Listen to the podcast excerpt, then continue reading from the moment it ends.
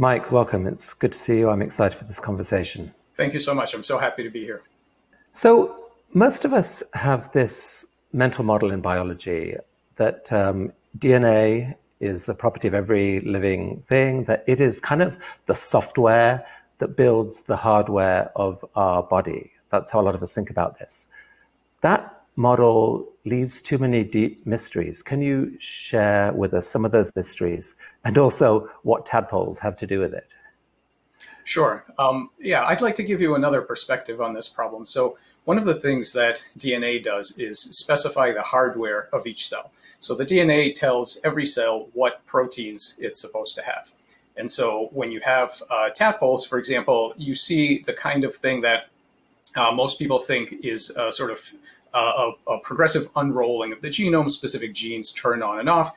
And a tadpole, as it becomes a frog, has to rearrange its face. So the eyes, the nostrils, the jaws, everything has to move. And one way to think about it used to be that, well, you have a sort of hardwired set of movements where all of these things move around and then you get your frog. But actually, a few years ago, we found a pretty amazing phenomenon, which is that if you make so called Picasso frogs, so these are tadpoles where the jaws might be off to the side, the eyes are up here, you know, the nostrils are moved, so everything is shifted. These tadpoles make largely normal frog faces. Now, this is amazing because all of the organs start off in abnormal positions, and yet they still end up making a pretty good frog face. And so, what it turns out is that this system, like many living systems, uh, is not a hardwired set of movements, but actually works to reduce the error between what's going on now and what it knows is a correct frog face configuration this kind of decision making that uh, involves flexible responses to new circumstances, in other contexts, we would call this intelligence. And so, uh, what we need to understand now is not only the mechanisms by which these cells execute their movements and gene expression and so on, but we really have to understand the information flow. How do these cells cooperate with each other to build something large and to uh, stop uh, building when that specific structure is uh, is created. And these kinds of computations, not just the mechanisms, but the computations are uh, of anatomical control, are the future of biology. And so, I guess the traditional model is that somehow cells are sending biochemical signals to each other that allow uh, development to happen, you know, the smart way. But but you think there is something else at work. What is that? Well, cells certainly do communicate biochemically and via physical forces, but there's something else that's going on that's extremely interesting, and that is that uh, it's, it's it's basically called bioelectricity, non-neural bioelectricity. So it turns out that all cells, not just nerves, but all cells in your body, communicate with each other using electrical signals. And what you're seeing here is a time-lapse video uh, for the first time we are now able to eavesdrop on all of the electrical conversations that the cells are having to, with each other. So think about this. We're, we're now watching, this is an early frog embryo. This is about eight hours to 10 hours of development. And the colors uh, are showing you actual electrical states that allows you to see all of the electrical software that's running on the genome defined uh, cellular hardware. And so these cells are, are, are basically communicating with each other who's going to be head, who's going to be tail, who's going to be left and right, and make eyes and brain and so on. And so it is this software that allows these living systems to achieve specific goals, goals such as building an embryo or uh, regenerating a limb for animals that do this. And uh, the, the ability to to uh, see these electrical conversations gives us some really remarkable uh, opportunities to target or to rewrite the goals towards which these living systems are operating. Okay, so let me. This is pretty radical. Let me see if I understand this. What what you're saying is that when an organism starts to develop, as soon as the cell divides, electrical signals are, are shared between them. But as as you get to what a hundred, a few hundred cells, that somehow these signals end up forming a kind of a, a, essentially like a computer program, a, a program that somehow includes all the information needed to tell that organism what its destiny is. Is that the right way to think about it? Uh, yes, quite. Uh, basically, what happens is that these cells, by by forming electrical networks, uh, much like networks in the brain, um, they uh, they form electrical networks, and these networks process information, including pattern memories. Uh, they they include representation of large scale anatomical structures where various organs will go, what the uh, different axes of the animal, front and back, head and tail, are going to be. And these are literally held in the electrical circuits across large uh, tissues in the same way that uh, that brains hold, uh, um, you know, other kinds of memories and learning. So is this the right way to think about it? Because it, this this seems to me su- such a big shift. I mean, when I first got a computer, um, I was in awe of the people who could kind of programming do, do so-called machine code, like the direct programming of individual bits in the in the computer. That was impossible for most mortals. To have a chance of controlling that computer, you'd have to program in a language, which which was a, a, a you know a, just a vastly simpler way of making big picture things happen. And if I understand you right, what you're saying is that most of biology today has sort of taken place trying to do the equivalent of, of machine code programming, of like understanding the biochemical signals between individual cells, when, wait a sec, holy crap, there's this language going on, this electrical language, which if you could understand that, that that would give us a completely different set of insights into how organisms are development. Is, is that metaphor basically right? Yeah, this is exactly right. So if you think about the way programming was done in the 40s, in order to get your computer to do something different, you would physically have to shift the wires around. So you would have to go in there and rewire the hardware. You would have to interact with the hardware directly and all of your uh, strategies for manipulating that machine would be at the level of the hardware. And the reason we have this now amazing technology revolution, information uh, sciences and so on, is because computer science moved from a focus on the hardware onto understanding that if your hardware is good enough, and I'm going to tell you that biological hardware is absolutely good enough, then you can interact with your system not by uh, uh, tweaking or rewiring the hardware, but actually you can take a step back and give it stimuli or inputs the way that you would give to a reprogrammable computer and uh, cause uh, cause the, the cellular network to do something completely different than it would otherwise have done. So this bioelectric, the ability to see these bioelectrical signals is giving us an entry point directly into the software that guides large scale anatomy, which is a very different approach to, uh, to medicine uh, than to rewiring specific pathways inside of every cell. And so, in many ways, this is the amazingness of your work is that you're starting to crack the code of these electrical signals, and, and you've got an amazing demonstration of this in uh, these flatworms. T- tell us, tell us what's going on here. So this is a, this is a creature known as a planarian. Uh, they're flatworms. Um, they're actually quite a complex uh, creature. They have a true brain, uh, lots of different organs, and so on. And the amazing thing about these planaria is that they are highly, highly regenerative. So if you cut it into into pieces, in fact, uh, over 200 pieces, every piece will uh, rebuild exactly what's needed to make a perfect little worm. So think about that. This is a system where every single piece knows exactly what a correct planarian looks like and builds uh, the right organs in the right places and then stops. And that's one of the most amazing things about regeneration. So what we discovered is that if you uh, cut it into three pieces and amputate the head and the tail, and you just take this middle uh, fragment, which is what you see here, uh, amazingly, there is a, an electrical gradient head to tail that's generated that tells the piece where the, the heads and the tails go, and in fact, how many heads or tails you're supposed to have. So what we learned to do is to manipulate this uh, electrical gradient. And the important thing is that we don't apply electricity. What we do instead was we turn on and off the little transistors. They're actually ion channel proteins that every cell natively uses to set up this electrical state. And so now we have ways to turn them on and off. And when you do this, one of the things you can do is you can shift that circuit to a state that says, no, build two heads, or in fact, build no heads. And what you're seeing here are real uh, worms that have either two or no heads that result from this, because that electrical map is what the cells are using to decide what to do.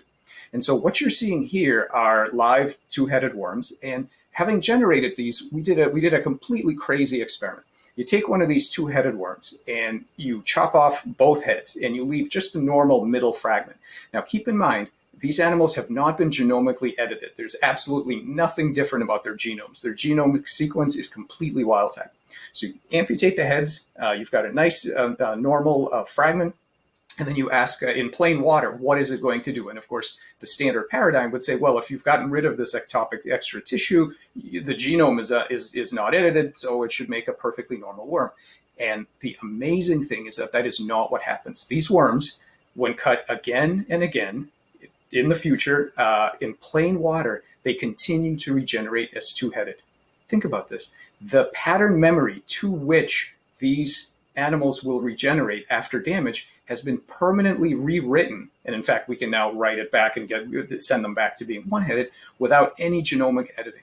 So this right here is telling you that the information structure that tells these worms how many heads they're supposed to have is not directly in the genome. It is in this uh, additional bioelectric layer. Probably many other things are as well. And we now have the ability to rewrite it. And that, of course, is the key uh, definition of memory. It has to be stable, long-term stable, and it has to be rewritable. And we're now beginning to crack this uh, morphogenetic code to ask how is it that uh, these tissues store a map of what to do and how we can go in and rewrite that map to new outcomes.